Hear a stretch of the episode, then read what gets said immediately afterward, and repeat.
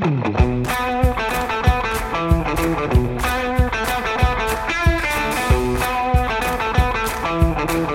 the American Association of Nurse Practitioners, I'm your host, AANP President April Kapu, and this is NP Pulse, the voice of the nurse practitioner.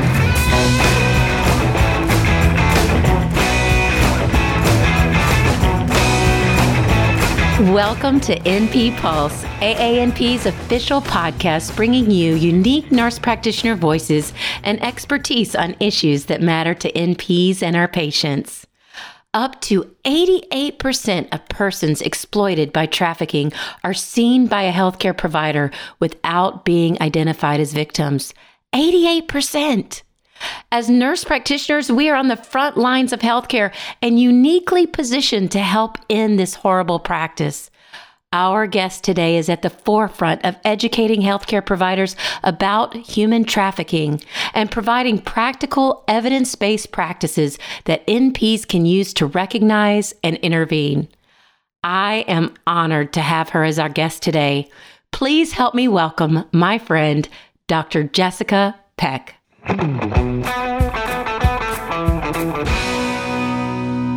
Welcome to NP Pulse, Dr. Peck. It is so nice to have you with us here today.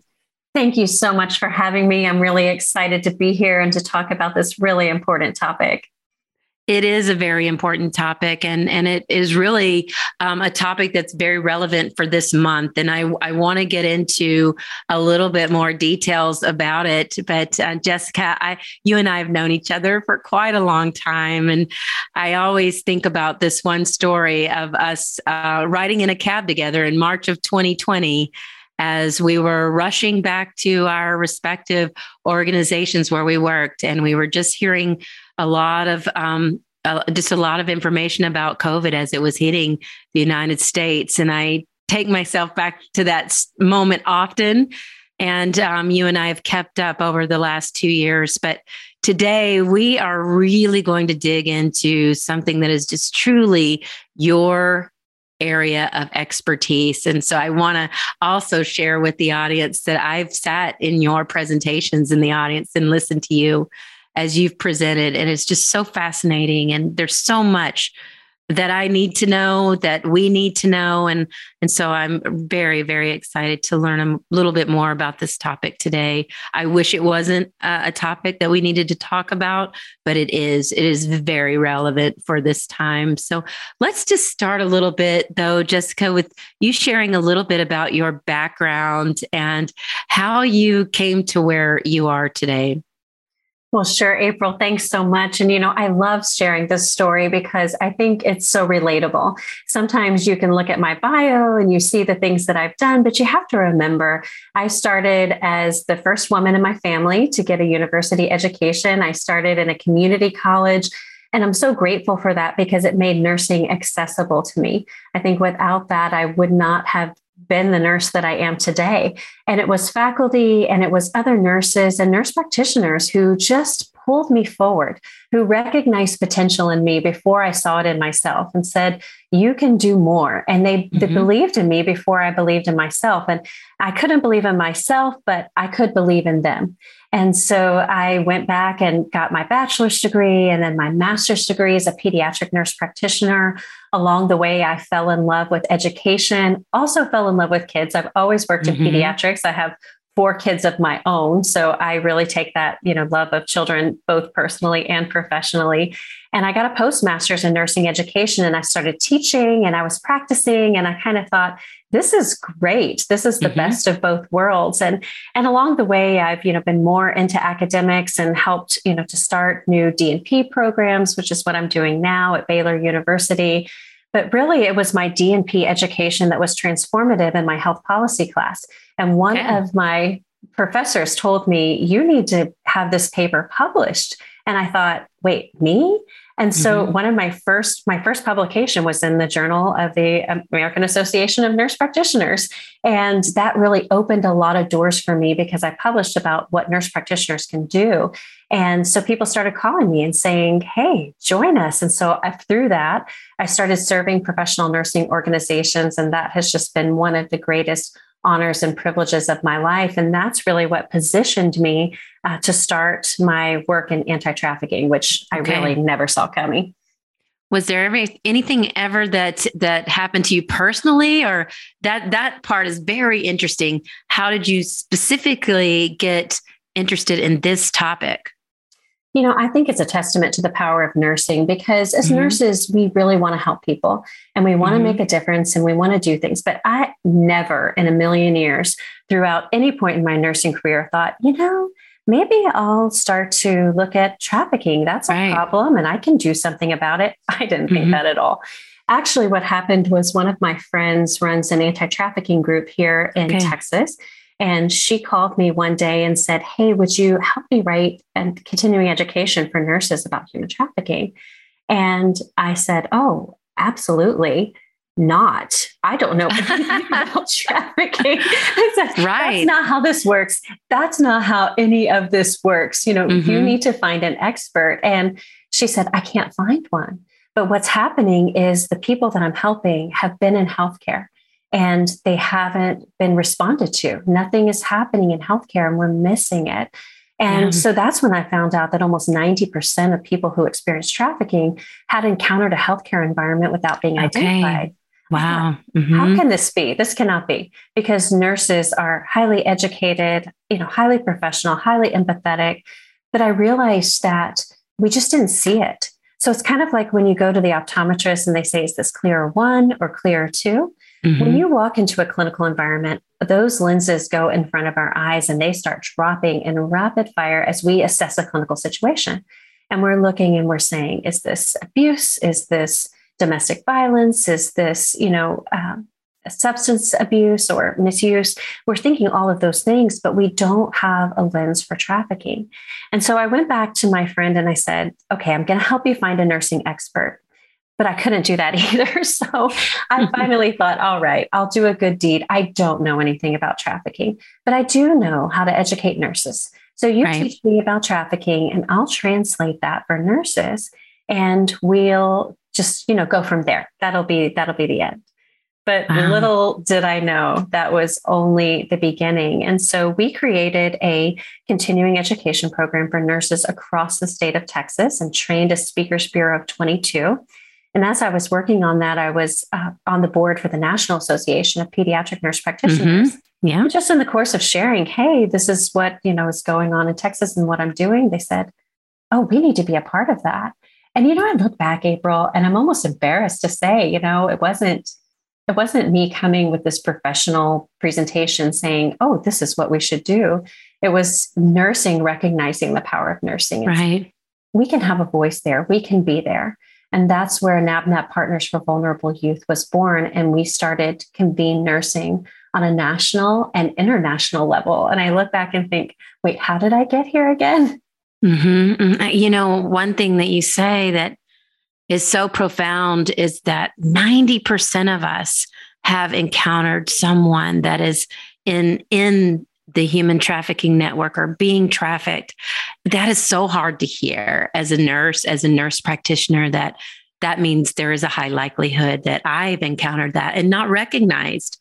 And and so i do i'm so appreciative that you did take that step and said okay i'll bring my education my expertise and i will meet you halfway and we will uh, put this program together. So so you started this um, program. Now what happened from there? What was because I've heard you in presentations. What what all rolled out from there? Well, you've been so kind to invite me to speak at Vanderbilt, and I've been doing that all over the country and even in other countries, uh, mm-hmm. uh, working with anti trafficking professionals and healthcare professionals in uh, Indonesia and Malaysia and Australia. I mean, all over the world, really consulting to say, how can we engage healthcare providers who are a significant resource? We have also really been successful in talking with Congress and serving as expert resources. And, mm-hmm. you know, I still honestly have to pinch myself walking down the halls of Congress thinking, oh my goodness, here I am with nurse as a nurse with nursing voice and nursing perspective, sharing our, our perspective. And we've been able to successfully influence federal legislation that is going to help give us tools and training. And one of those is uh, SOAR to Health and Wellness, which is from the okay. Depart- Department of Health and Human Services. So they started to just have a lot of training for trafficking. We also have been instrumental in helping to pass a law in Texas requiring all healthcare providers to be educated about trafficking.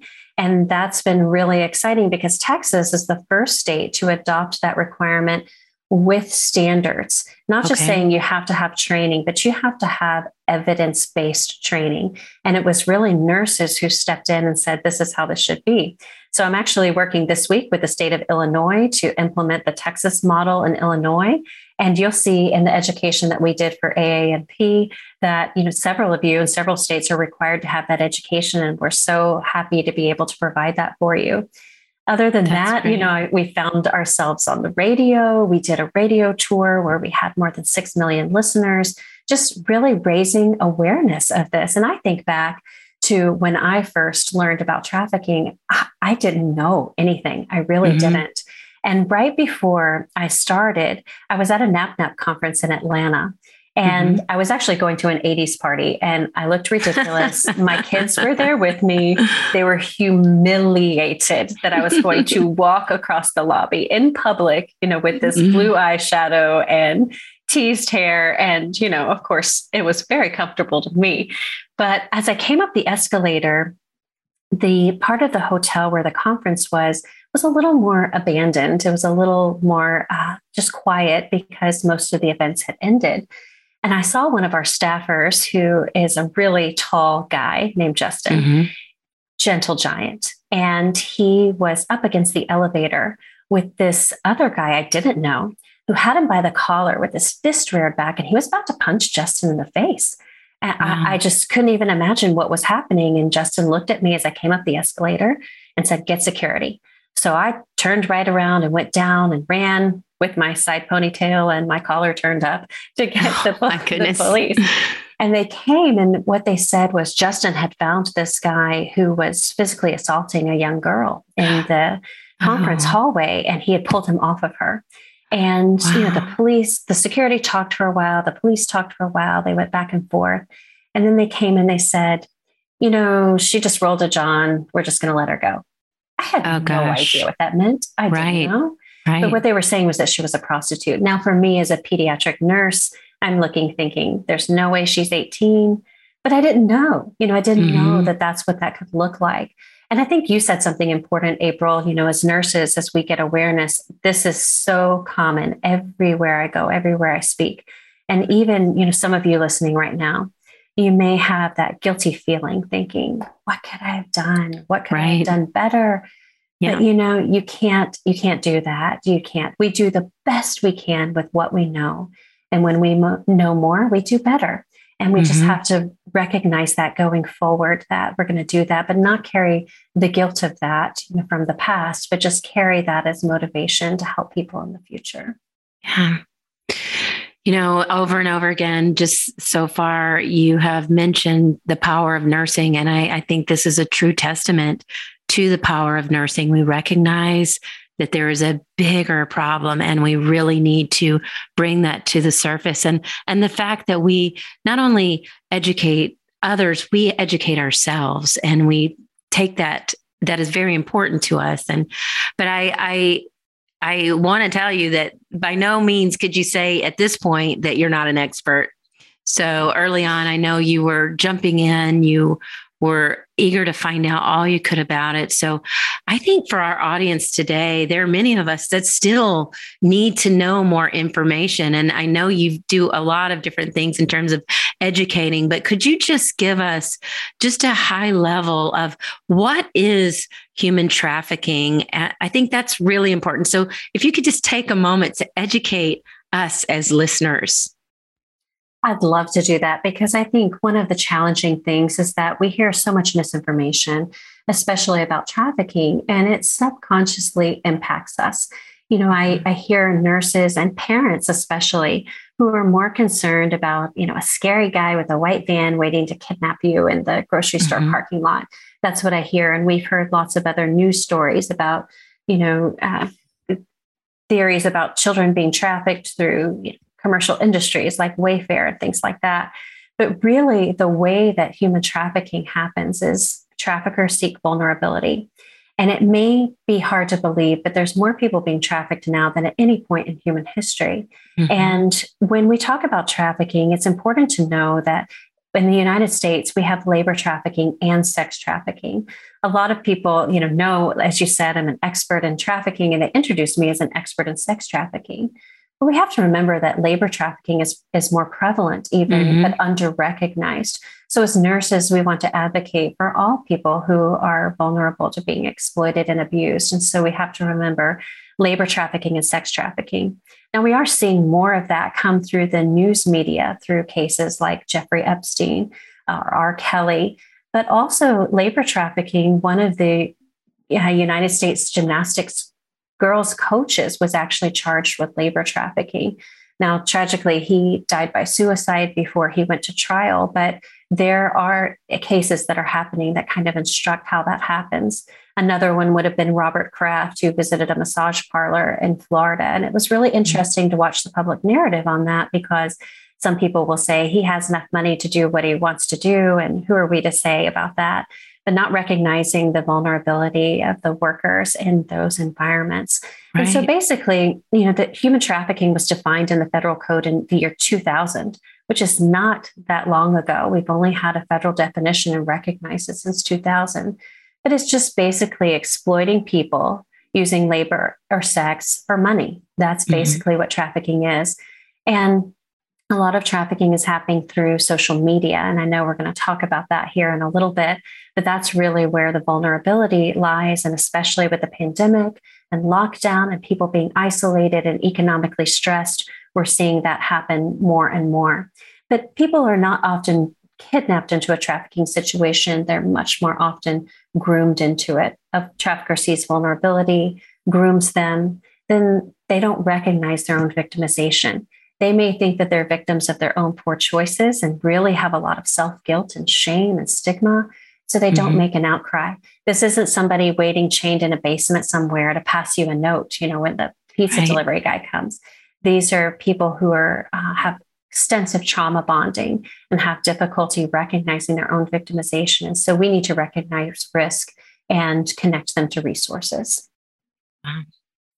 So, what can we do? Uh, so, so many of us as nurse practitioners, we work in a variety of session, settings. We are in the you know primary care and acute care, a lot of different settings.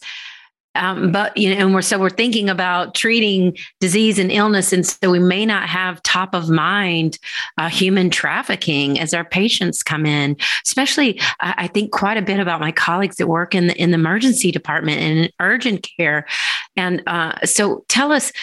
Is there any way we can recognize that this is happening? And, and if, if so, what do we do? That is a great question. And I think it's overwhelming, you know, as nurses, when we hear about people who are who are in need, we want to help. And all of a sudden we just want to do everything. But we right. wouldn't do we wouldn't do that for anybody else. You know, imagine if somebody comes into the emergency room and they're diagnosed with cancer, we wouldn't set them up with, you know, surgery and chemotherapy and a support group and outpatient therapy all in the same day. But somehow we That's take right. that mindset with trafficking, like, oh, I have to solve all of your problems in this five minutes that I have with you. Mm-hmm. And we just, we can't do that. So I think the first step is to recognize that trafficking is happening that is happening across the care continuum. It, it happens mostly in the emergency room, but it happens in surgical environments, it happens in outpatient, it happens in NICU and labor and delivery and mm-hmm. any care environment. And it doesn't matter if you're at a big health system or if you're just by yourself out in a rural area. Trafficking can happen anywhere. And actually, traffickers get very savvy and they start to realize health systems who have protocols in place. So they're mm-hmm. going to go to under resourced places where they're more likely to fly under the radar. So once you realize that it can happen, that you can encounter someone, and you know, it's like you said, April, I wish we weren't talking about this. I wish right. we didn't have to talk about this. But as nurses, we don't go into nursing because we know everything's always sunshine and roses. We know that there are hard things that we can uh, that we encounter but we know how to help so th- i'll give you three easy steps three things that okay. you can do because sometimes it can be overwhelming where do you even start the first thing that you start with is evidence based education. There is a lot of well intentioned but ill informed education there. And when I first started talking about trafficking, a lot of health systems really didn't even want me to come in because maybe they had had someone from law enforcement before and there was no work to translate that experience, which is valuable experience of law enforcement to what does this mean? So they just interpret it as, well, you came in and told me all these scary stories, but where do I go from here? So mm-hmm. you need evidence-based education. And the good news is that is so easy to do with AANP's brand new CE that we've it just is. launched this month, which I know you'll tell them how to access April. Number two is after you've gotten evidence-based education, look at the core competencies. So this is talking about the power of nursing. The department, U.S. Department of Health and Human Services worked with a, a national group of experts. We had one nurse, that was me. We had uh, a physician, we had mental health services, and we had social services uh, that got together with the National Human Trafficking Technical Assistance Training Center, which is a mouthful. We call it NITAC for short. And we made core competencies to help you. You can look at those in three different levels as an individual clinician. What should you be able to do? These are the bottom line things that make you competent to be able to respond potentially to trafficking in your in your clinical environment. Okay. In April, this is like a, you know, an active shooter situation. Nobody wants that. Nobody right. wants that to ever happen. But if it happens and you're trying to decide what to do after it's already happening, you're not safe and your patients are not safe and your op- outcomes are not going to be optimal. So you, it's high stakes, it's dangerous, and you want to be prepared. The other two levels of those core competencies are for health systems and for academic institutions. So okay. if you're faculty or if you're in leadership or if you're in a syst- and health system, you can look at the core competencies document to see where do we need to go from here.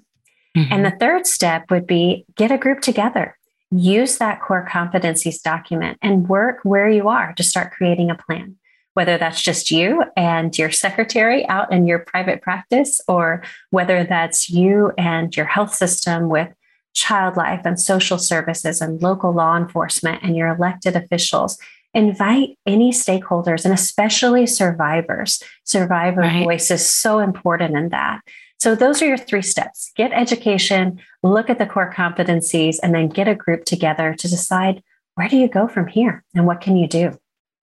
I think that's a great advice and great advice. And and you know, you did mention the education. I think after this podcast today, I, I'm actually going to go and, and read even more because it's just such an important and, and fascinating topic. And as nurses, we really want to make sure that we are doing everything we can and, and getting people to the right support systems so um, we do have a continuing education module that we just launched through AANP. And, and Jessica, you actually led that module, and, and we'll make sure that our listeners are able to access that module uh, when they go to the podcast description. You're also speaking at our national conference, which will be in the summer. And I am so looking forward to that presentation as well. Just cannot learn enough on this on this topic. Now, you mentioned earlier, this is really important the social media piece. And, and me being, um, you know, a little bit older, I'm not as involved in social media, but everybody today is. And, and that is really one of the places where a lot of human trafficking really begins, where it starts to happen. So tell us a little bit more about that. You're absolutely right. Trafficking has moved from the street to the smartphone. And sadly, it's really easier to order a person online than it is to order a pizza. Wow. And, you know, when I first started in this work, I would tell people go to the website backpage.com. It's like a green sheet or Craigslist advertising service. And I would okay. say, go to the city you're in. I'm in Houston. Go to the dating tab, go to men seeking women, and scroll down and tell me when you see a minor in a sexually explicit position. And in this group, many, many groups that I talked to, they would say about 15 seconds. And wow. you would just text that number and somebody would show up. And you think, how can that be happening? How can law enforcement not respond? And there's a lot of intricacies there. And if you want to know the story of how that came to be, there's a great documentary on Amazon Prime called um, I Am Jane Doe. It's also on Netflix. Okay. I Am Jane Doe. And it talks about the laws that really prohibited uh, being able to act. And they would do things like uh, speak with emojis. Well, there was no emojis covered in the, in the criminal code. How could you prove that they were really trying to say something with an emoji, even though we all know? But really, since the onset of the pandemic, there are more than a billion and a half children around the world, which anybody can be exploited by trafficking, but children are especially vulnerable.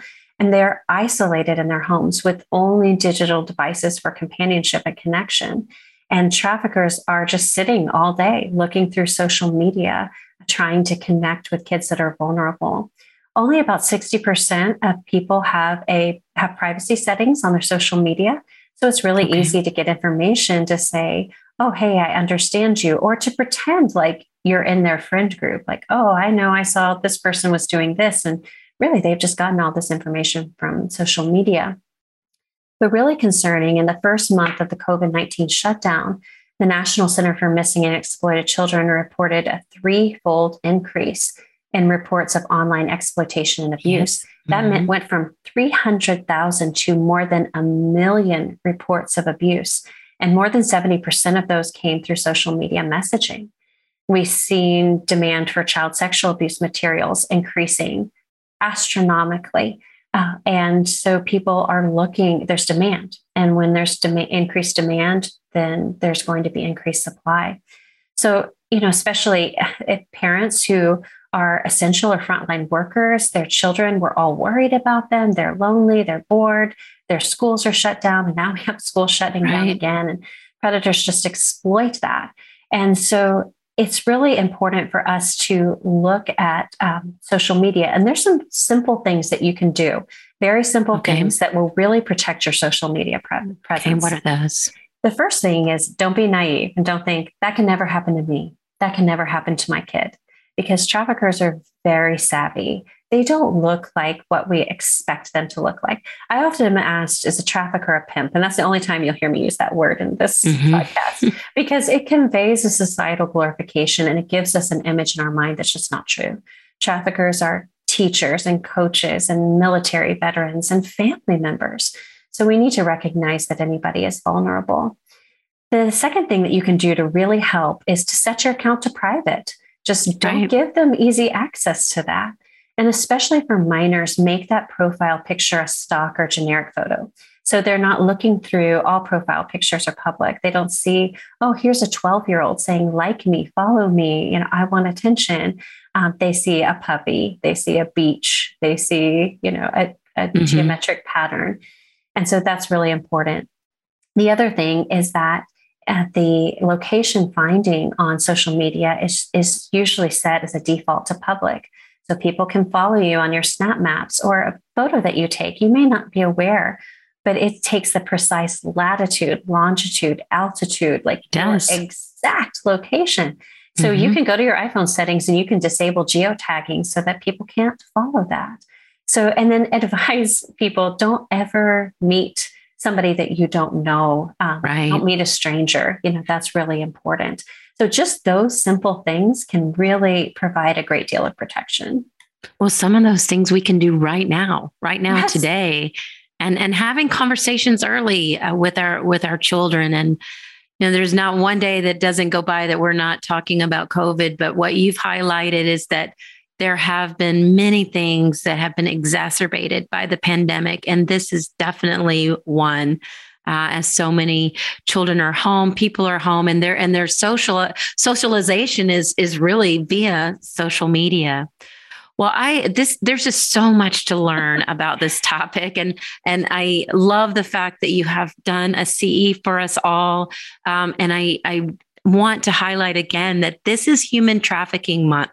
And, and the reason we have these months is to take a moment to say, this is big, and we need to educate ourselves and others more about this very, very important and very prevalent uh, topic. So thank you. And then I also want to mention, Jessica, you have been so, such a wonderful advocate in this, in this arena, not only with what you've done with HHS and and so much in terms of legislation and, and policy, uh, but you continue to advocate, and we can all do that. And and these things come up in our uh, in congressional sessions, in our legislative sessions, over and over again. And so we do need to be tuned in so that we can jump in and advocate as well as nurses. And so we we have an advocacy site on the um, aanp.org website. We also have our health policy conference coming up uh, in March uh, that so many of our nurse practitioners come together to talk about issues just like this and what we can do. Uh, our voice is very strong. You've mentioned the power of nursing over and over again, and it is truly there. There are well over 4 million nurses. There are over 325,000 nurse practitioners in the United States there is power there. And we need to explore these topics to jump in and learn what we can and educate others and make sure that, that we are there uh, for our patients and then to speak up and advocate for policies and programs that protect. So I'm so glad you joined us today, Jessica. Is there anything else that you'd like to share before we wrap up?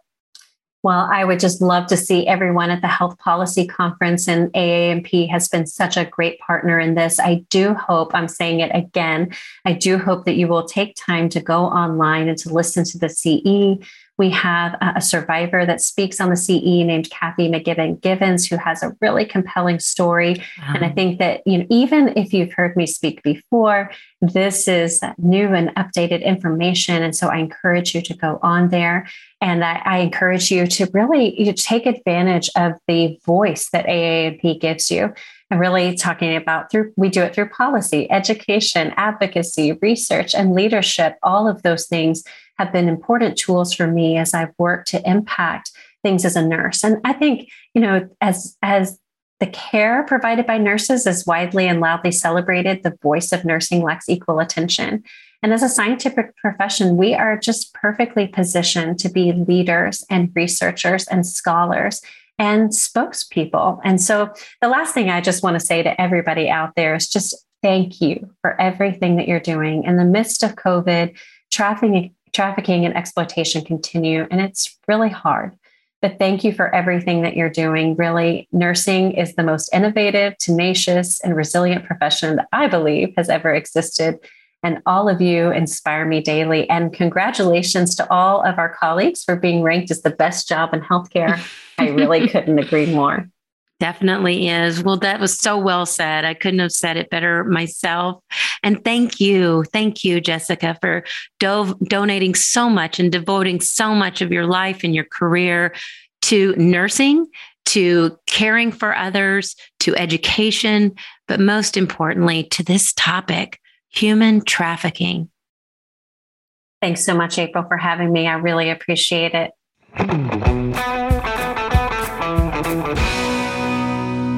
Thank you, Jessica. This topic is so tragic, but also so important.